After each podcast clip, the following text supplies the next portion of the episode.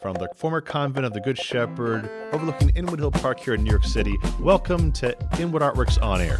It's where we meet the musicians, filmmakers, writers, theater makers, and artists of all stripes who make their home in what we affectionately call upstate Manhattan. I'm your host, Aaron Sims, and today we welcome librettist, director, and playwright Mirella Martin Cook. Originally from Los Angeles, Mirella is an Inwood based librettist, director, and playwright that has been praised by the press for her, quote, cleverness in constructing humor for opera from the DC theater scene, end quote.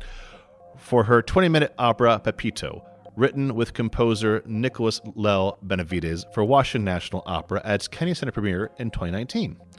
Mirella also wrote the lyrics for Marianne Dashwood, Songs of Love and Misery, and Elinor Dashwood, two song cycles written with composer Aphrodisian. Her short opera, 10 Minutes in the Life or Death of, with music by Tyler J. Rubin, premiered at West Edge Opera's Snapshot in 2021. Furthermore, she has full length opera works in development, which includes an adaptation of Jane Austen's Sense and Sensibility um, and with a commission Dolores with Nicholas Lell Benavides and the 20th Avenue with Michael Lancy.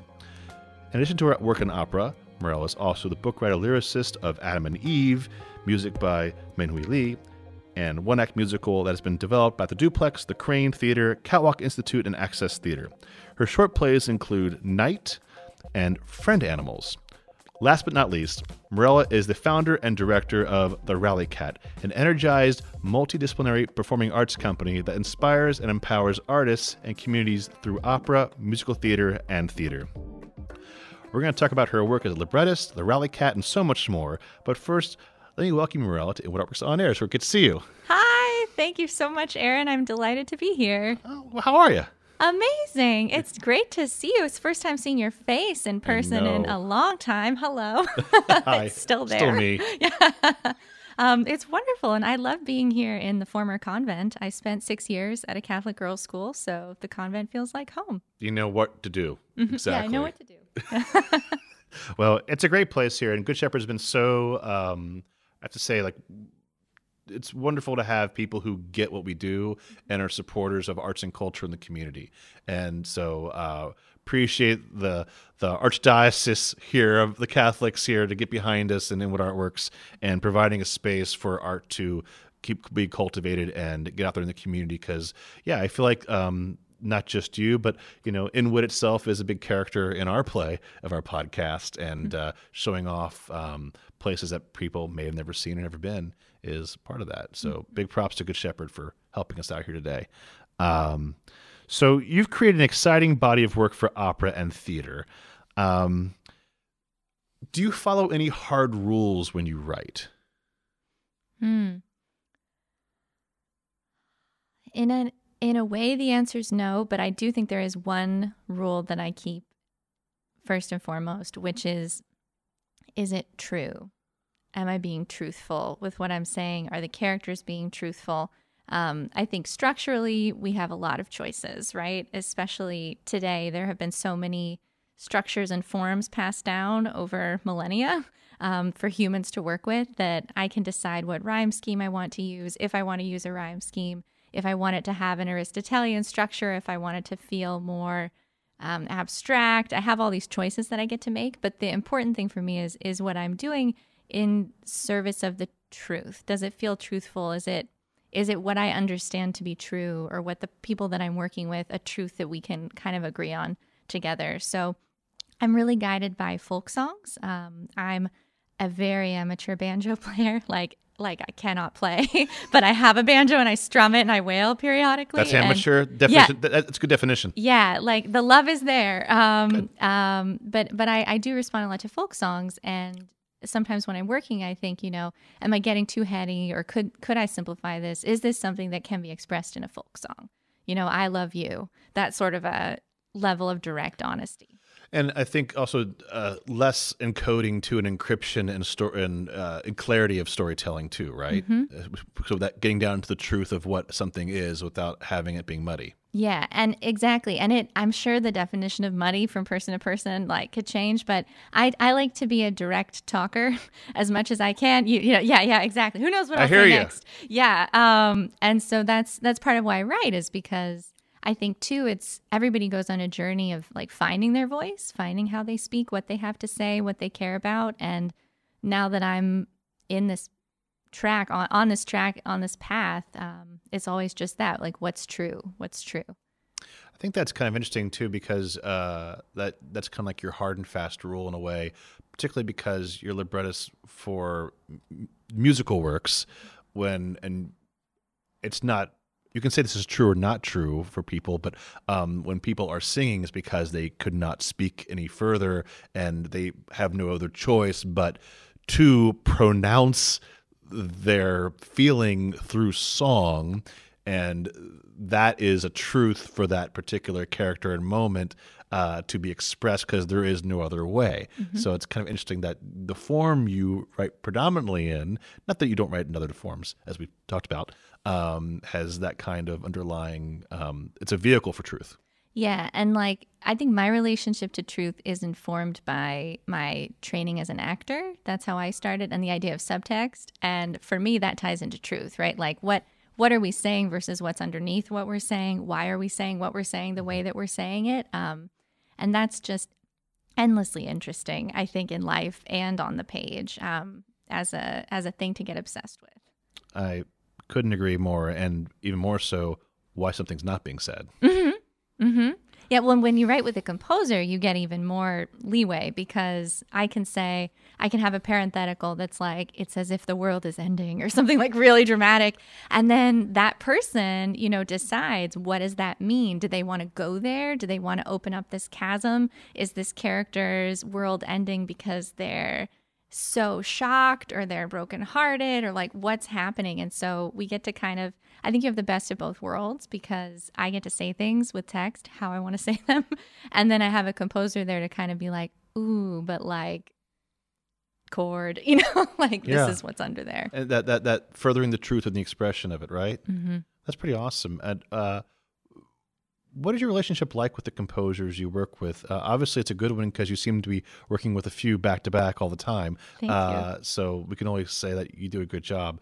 Um, but uh, what is that relationship like for you? And um, it's a process question. You know what I'm saying? It's more like how do you get, like to work with the composer, and how does they like to work with you? Like, what's the relationship like when you're mm-hmm. creating a piece and working towards that truth?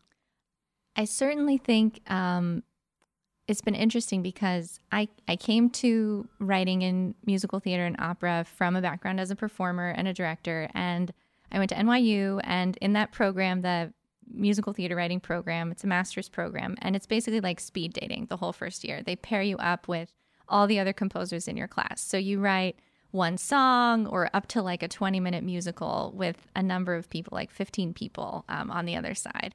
So you learn a lot about how you like to work, how other people like to work, where you do not gel, where you do. Um, and I've discovered I can be pretty adaptable. Um, I like to get to know people um, and figure out what's useful for them.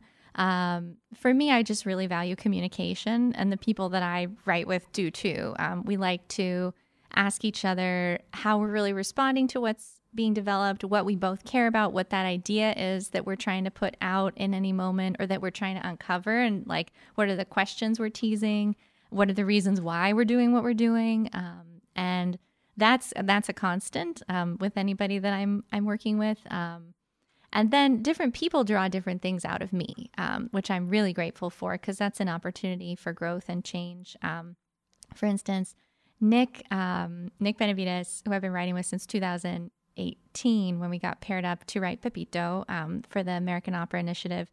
Nick is a brilliant, brilliant person who's able to kind of analyze things without detaching from the emotional content as a composer. And so, like, he'll ask me really probing questions. I feel like I can't get a syllable past him. Like, if it's not good, it's not good. We're going to find another thing.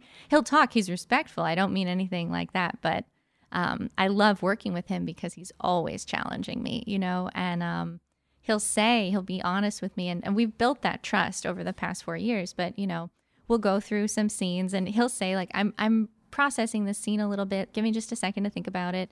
And then I'll say, yeah, like, I have concerns about this character. And then he will be able to verbalize exactly why it's not working. And we can both move on. And Yeah. I'm so grateful for that level of honesty. Honesty is big when you're working with someone. hmm Yeah, big time. And trust. Yeah. And that trust. And, and it takes time to build that trust. hmm So speed dating is good. Yeah, speed dating is great. You really have this, ah, this was terrible, like kinds of moments. And I had some really funny conversations in year one where sometimes my writing partners and I, we would debrief at the end and be like, I think we have different values aesthetically, and I think that's okay. Like I respect what you're doing, and I'm gonna work on work on this thing. Um, yeah, but that's I think it too comes down to friendship. Um, I definitely consider the composers that I've worked with like friends. Uh, we have a very collegial relationship, and that's where some of that trust gets built. Is like it's not. I pick up the phone and somebody says, "I want you to do A B A B." You know, stop stop the blank verse. I need an A B A B, and then they hang up. They're like, "How are your parents? How's your cat?" Like we have we have actual bonds and friendships. Well, even more important is the real life, wor- the real life world that informs the work, right? hmm And those people who help you create that work. Yeah, Very cool. exactly. Well, as I mentioned, you've done a ton of work, um, Thank and you. we could spend uh, make this a twelve part podcast series just about the work you've done, but we only have one. So, oh uh, my goodness. well, maybe t- maybe some other time. Um, so, uh, lately, uh, in December 2020, through the Rally Cat, uh, you released a digital concept album adapted from Jane Austen's Sense Sensibility called Elinor Marianne. Uh, it's with libretto by yourself and music by Effordian. Uh, how did this project come to be?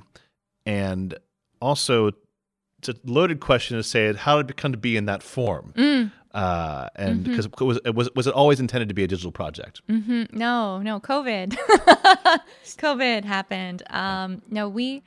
So I primarily write for the stage, um, and I love that because I love the dynamic of being in space with performers Yeah. and musicians and audience members, and I do not feel there is any substitute for that. Um, we can do dig- digital programs, and they are meaningful. It's not that they're meaningless or they're not real or they're not live, but they don't feel like the real thing. Isn't that a a lyric? There's nothing like the real thing. you Yeah. know? Um, and I feel that way. Ain't nothing Yeah, like the yes. real thing. Yes. Oh, go on. Yes. Ain't nothing like the real thing. And so it was it's been for everybody. I think we all feel this, you Yeah. know, in different ways. And um so particularly in classical music, um and being a small company, I should start there. The Rally Cat, right? Um, yeah. we are a small um, but mighty um, multidisciplinary performing arts company. Um, we use opera, theater, and musical theater um, to facilitate creative expression in ways that empower artists and audiences and kind of break down the walls between the two.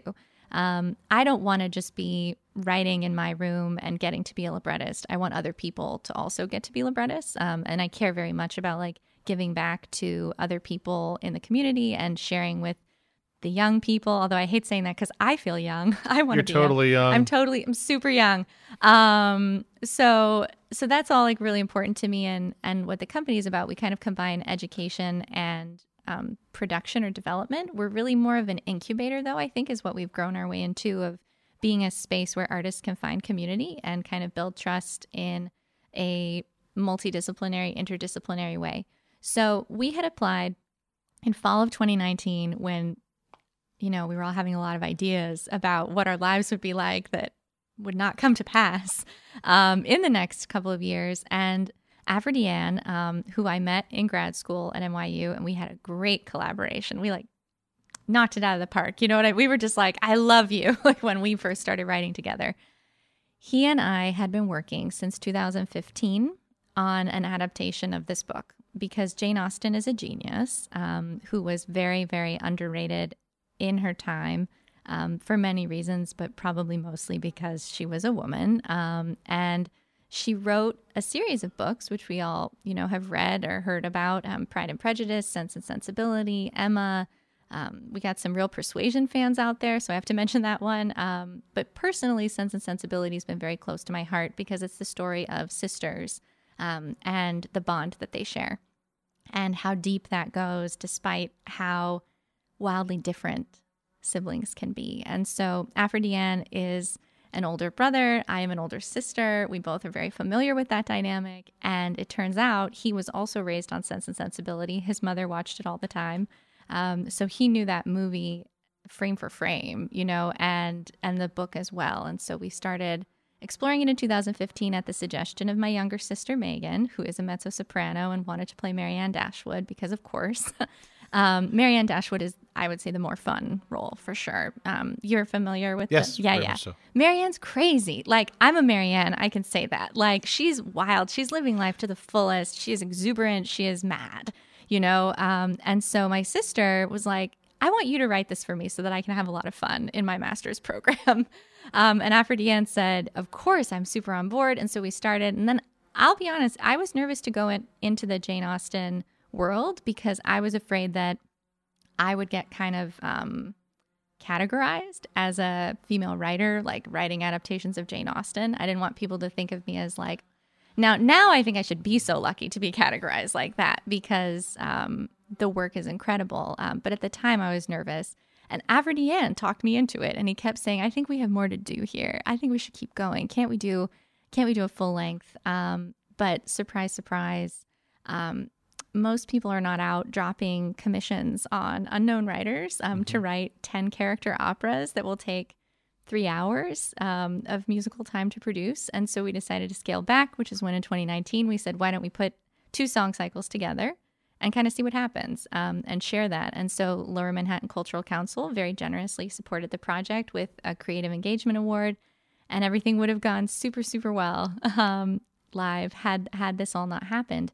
But it ended up becoming a real um, blessing for us to have this space to kind of rethink it because we ended up doing things we would never have done before. Um, it was supposed to be, and I am going on and on like a writer does. So, oh, thank you for the, the moment. Um, I will get to the end of this, but there originally we were going to do a six or seven piece instrumental ensemble and it was just going to be kind of like take the marianne dashwood song cycle take the eleanor dashwood song cycle that we had written and put them sort of side by side and it's going to be really lovely chamber music kind of a thing um, and then we realized with the size of the Rally Cat, with the budget of the Rally Cat, we could not afford the risk of doing that live and having that many people in one space. Um, because we have to think about rehearsal time invested and then also booking a space and then COVID protocols and extra testing and, and all of the things that go into that. And our budget is still pretty small. Um, and so Aphrodite, again, with his good ideas, he said, that's all right. What if we what if we did a, a really high quality recording. And what if I wrote it for two pianos? So we get the number of instrumentalists down from six or seven to two. And I'm like, well, that sounds good. That's two fewer people or four fewer people to worry about getting COVID, um, you know? And I mean, for anybody out there, there's a reason we don't do things with two pianos, which is that you have to find a place with two pianos anytime you want to rehearse and they have to be tuned together. And sometimes it costs a lot of money to move another piano and so that was a whole journey that we went on together um, but i think it was worth it like i i'm really excited about what we have now and we ended up expanding it. We doubled the length of the piece um, in that 18 month period while we were figuring out what we were doing. Um, and it really allowed us to go deep into the psyche of these two women and what was driving them and what they had lost and who they were becoming. Well I think you set up perfectly the need to hear this material. Uh, we, we would love to share a selection from your wonderful show with our audience. Uh, and this being a podcast, we can do these things. Uh, so, could you tell us um, what we would be about to hear from Elinor and Marianne?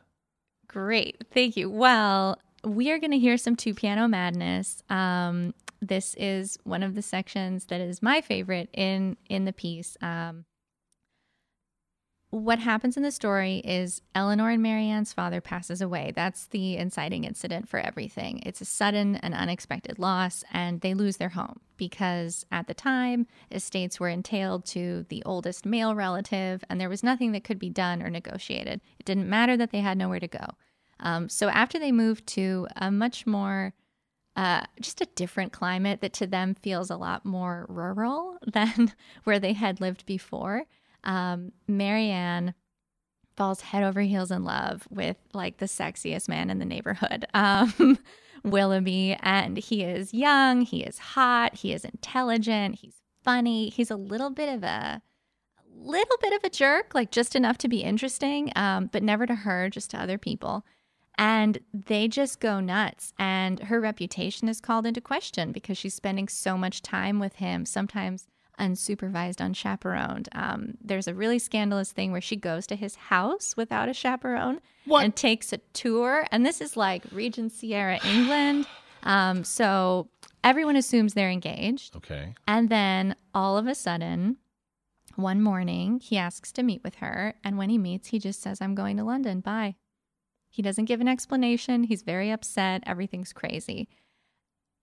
And that is what you're about to hear is the moments after that revelation. All right. So let's listen to the track Willoughby is Gone. Oh,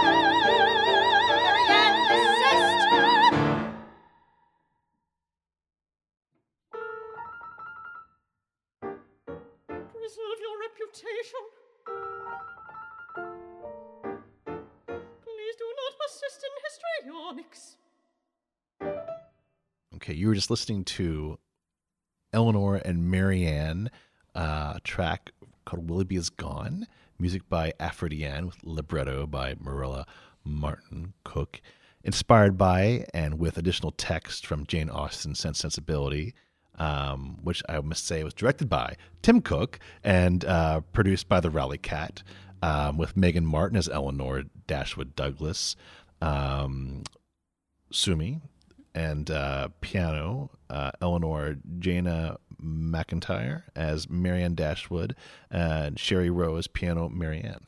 So um, I want to mention that this project um, was a long gestation process for a project, and the fact that it's come to this point, I think there's uh, there's blessings to be found in challenges, and um, there's by all means no reason why you still can't do this live on stage.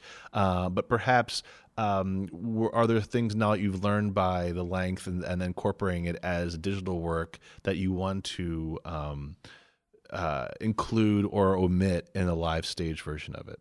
Mm. That's a very good question. Um, where we are right now is this is what we're calling phase three of a five part Jane Austen extravaganza in our lives that could truly take a decade or more for us to complete. Um, this is because Aphrodite is like, he's a dreamer. Like we are dreamers together, and he's the person I go to to just dream with, and we we dream big, and it takes time. So this this is sort of a complete thing, the album, um, and we don't see the this version, Elinor and Marianne, as changing too much. Um, but what's coming after will incorporate the lessons and the growth that we've had from from this process um, because there's always more to explore in Jane Austen's work I think in particular. Um, she she spoke about how she was kind of confining herself to a very small area but she was living richly there. Um, and we have certainly found that to be true where we've learned so much about these women over the past seven years at this point. Um, that there's always more. There's always another direction. Um, but this process was very special because the musicians that were involved just elevate it so to such a high level. Like um, what you just heard is insane, especially when you consider the truth, which is that we had three short rehearsals um, for the entire 55 minute piece.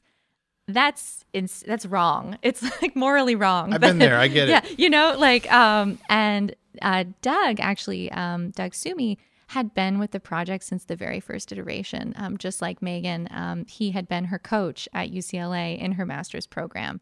And so when we were doing this, one of the main concerns after Deanna and I had was we're like, we know how crazy and wonderful singers are, and that somebody, hopefully Megan and Jana McIntyre, um, will say yes. But what pianist is going to do this? Um, and for Doug to come on board and actually to bring um, Cherie, um, who's based here in Harlem, um, in Uptown, um, was just a godsend. Well, I think too, it's like you find collaborators you want to keep moving the project forward with, Mm-hmm. and uh, and I want to go back to something you said earlier. I said I don't think you should be ashamed at all about working on another, yet another sense sensibility adaptation either, because yes, there probably is a hundred of them out there, or if not a couple 100 um, but there should be. It's great source material. Why do you think people keep adapting Romeo and Juliet over and over again, or Hamlet, or whatever you want to say? Which is different because those are plays and this is a book. Um, but there's other there's numerous different stories, and and yes, many Jane Austen books get adapted for the stage because they're great stories. Uh, so I think this has been a wonderful opportunity for you to stretch your legs um, and your your creative muscles flexed. Um, and I there's no reason why these, you can't work on this the rest of your life if you wanted to. Um, so I just We might. I, I, I well, my point is like if if it's still you know it's something that you all find exciting and meaningful, why not? I mean, why not? And you will always find really cool, crazy piano players to play for you. I will say that they're out there. yeah. They want to play. They really want to play. Um, well, I want to mention that this project um, was showcased as part of a mini online season digitally by the Rally Cat, uh, and, and which included works by the Rally Cat Creative Lab. And you touched upon like the kind of structure and the why of why Rally Cat exists. But can you tell us more about the lab and its focus? Yeah. Um, the lab started in 2018. Um, we had what's called Volume One, um, which was a group of eight artists. Uh, we had actors and writers and directors and a dramaturge, Ellen Mullen, who you know, Inwood artist, um, Totally. a filmmaker as well. um, Amazing. and a choreographer. And it was important to have people with different focuses um, be in the room together so that we could kind of release ourselves from the super specific style of feedback that can sometimes arise in one space or another. I think it can be easier for people outside of a discipline to celebrate what's going well. You know what I mean? Um, as opposed to just focusing on what's there to be adjusted. Um, so it was a really cool space because we would meet a couple of times a month. And in those meetings, whomever wanted or whoever wanted to present could. And whoever wanted to use the time for, you know, whatever it was, they just got to decide. And so, for instance, one week, Tim Parker, who's an amazing composer lyricist who we featured this season, um, Tim showed up one week and he said, uh, this week I, I, have, I have a little bit of a quagmire. And then he started to share a situation that had arisen for him professionally as an artist, and just to kind of have space to get perspective from a couple of people about what he was going through. Um, and that was really a special day. Um, there was a day where Tim Cook, who directed the um, Elinor and Marianne performances, and who is my husband, so lucky me, um, but he was there, and he he had us do um, a reading of, and now I can't remember the oh my goodness, it's that Christmas play, Thornton Wilder. Super beautiful. I uh, Now So you're putting me on the spot. Yeah, I know. I was like, I know you know I- theater. I, I, I do know Thornton Yeah. Wilder. It's not Skin Yeah. of Our Teeth, is it? no, maybe um, it's not Thornton Wilder. Maybe I'm all uh, confused. I'll have to find out. Okay. I'm sorry, but once um, Tim had everybody do a reading of a play that he hopes to direct someday, and just talk about that. Um, Ellen Mullen brought in scenes from something she's developing called Rager Size, that's like a, an aerobic catharsis. And the choreographer in the group responded to that and started choreographing different compartments that could be put in or taken out. Um, and it's just, it's all about kind of like, it's like show and tell. It's like preschool and sharing, you know, um, but with the skills of adults and the focus of adults. Um, and it was super, super fun. So when we had the, again, when the pandemic came, we took a break for a while. Um, and then when we decided we were going to do a mini digital season, um, I reached out to a couple of the artists that we've worked with from that lab uh, and said, you know, what what's happening with you? Do you if we had if we had studio space, which I knew we were going to have um, because of Elinor and Marianne, we couldn't have the singers sing ten hours a day. Like wrong morally again, but also just Well, I don't know. Maybe it depends on like, Yeah. how kind of producer you are. yeah, yeah, right, exactly. I'm like, "Mm, ah, I'm going to say no for that. Um, but but we knew we'd have a little bit of extra space, so I was like, Yeah. you know, Tim Parker, do you have anything? Minwee Lee, do you have anything? Like, what's what's going on with you? Um, and so Min was performing in a show and couldn't use the space right then. Um, she was doing Baby with Out of the Box um, theatrics, and Tim Parker said, "Oh yeah, I, I got something. I could have something." Well, flash forward to you know a couple months later, and we're in the studio and rec- we're recording these songs, and Tim did not have anything at the point when he said he had something. He didn't have anything. He wrote that in the time. He wrote that and like so much more. He had had an idea, but because we had a space and we had an opportunity, he created this gorgeous work, which in fact um, also involved another Inwood resident, um, Ben Roseberry, um, who is just an incredible, multi-talented, you know, singer and writer himself. And so Ben came out and did this beautiful song, and we're all like crying in the studio. Like it was one of the best songs I've heard in in Newark, you know. And this all just happened because we had space and there was an opportunity, you know. And I love that. And that's the spirit of the lab is like once you've been in the lab, then you're always part of the Rally Cat. You're always part of the lab. You're part of like that volume of the lab. And my goal is to start, uh, you know, volume two of the lab later this year. Awesome.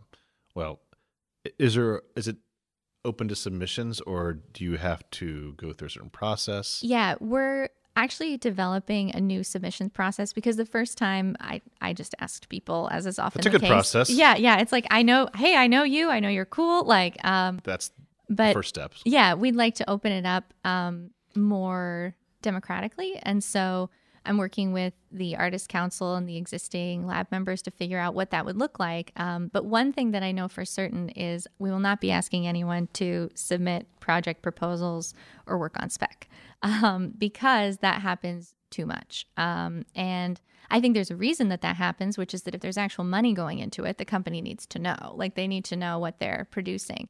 Um, but the way that the lab functions currently is that there is no stipend. What you're getting is the community and the space, and then future opportunities as you see fit. But it's more about the bonds between artists and the support that you can find for your work, and then having the amplification of association, you know, and being part of a collective of artists. Um, so we can do it that way. We don't have to, you know, I don't need to know what you want to write about um, before you come in because I don't have any money to commit to producing it right, Right. now. You know, it's just kind of like as things come up. Do you want help or not? Yeah, yeah. do you want to chill? Like, do you want to hang? Like, Yeah. this is a Well, it's an this is a- incubator. It's an incubator in many ways. It's Yeah. a house party, like There you know. Um, but But you're bringing the beer. yeah, yeah, yeah, you're bringing the beer. Um, and the beer is your work, and we'll bring our own beer, which is joy. Well, you're hosting. You're the host. Yeah. So it makes sense. People should bring the beer. Um, and all kinds of drinks. Uh, end of metaphor there. Yeah. Uh, but uh, I think it's fantastic. And I can just tell you how proud I am of you and how wonderful um, the work is that you're doing and giving artists a place to um, feel positive about their work and uh, opportunities to create um, the perfect story you said about you know the guy had nothing and all of a sudden you gave him an opportunity and it opened the door for the creative juices to flow and to create something. And that would not have happened had you not have established this um, opportunity we'll call it setting the table for it, for it for it to be um, done. So uh, I think it's been uh, it's awesome. And uh, can we tell people where to go to find the Rally Cat and other things you are uh, and all the things you personally do? Where can we Oh. send them on the interwebs? Yes. Um, please go to therallycat.org. Um, it is spelled like rally, R A L L Y. Um, we always keep that up to date, and we'll have more information about the album soon because we're going to be making that available again um, later this spring. Um, you can also go to YouTube. I would love it if you subscribed to our YouTube channel because then you can hear everything that we have as it comes out. Um, and that is just on YouTube as the Rally Cat. Um, And it's free. and it's free. Yeah, love that. Um, and you'll be able to hear Tim Parker's songs that I was just talking about, um, and Inwood legend Ben Roseberry, and yeah, it's just we're gonna keep uploading that and, and keep putting things together. I also want to take a moment to thank you, Aaron. Um, you've always been so kind and so supportive, and really answered me honestly, which is really helpful. Um, when somebody will tell you why why you might want to think about even sharpening what you're doing, you know, and and um, being realistic about space and time and cost, and it's really helpful. Um, not enough people understand that it's it's kind to be truthful, and like as I've said, truth is one of my core values. Um, also, we had a wonderful time in collaboration with you doing starting your song um, a couple of years ago, and after Deanna and I, that was a beautiful bright spot for us in a very uncertain time as well um, to be able to come and partner with you and have the strength of Inwood Artworks and the community that you've built here um, and really feel rooted in that. So thank you. Well, you're definitely a part of our team. So we're in that, that Inwood Uptown community of artists. We're very proud to have. Listen, high tide raises all boats, and I feel like we need more people like you um, and Ellen Mullen and everyone else who has been part of our um, little community. Uh, and you know, keep joining, folks. That's all I have to say too. Is that it's, it's there's room for everybody, uh, and uh, you know, let's keep collaborating. Let's keep finding ways to keep moving it forward and uh, and expanding and and keeping it sharp and truthful. Thank you. You bet. So, uh, listeners, you'll be able to find the links that Mirella uh, spoke on on our on our description of this episode. So we'll make sure they're there for you. Uh, so thanks again. Ella, as I call her, Yes. uh, for joining me on this Artist Spotlight episode of Inwood Artworks On Air. It's where we meet the musicians, filmmakers, writers, theater makers, and artists of all stripes that make their home in what we affectionately call upstate Manhattan. Uh, if you have a poem, if you have a moment, uh, please show us some love right now by rating and reviewing this podcast on Apple Podcasts. It really does help, and you can hear it everywhere. It's on Spotify, iHeartRadio, wherever you listen to your podcasts. You can find us. So um, we really appreciate your support. Uh, many thanks to Church of Good Shepherd and all the Catholics here at Uptown NY- Inwood NYC, uh, this community for hosting us and making us feel welcome, and to hightights.com for local Uptown promotional support.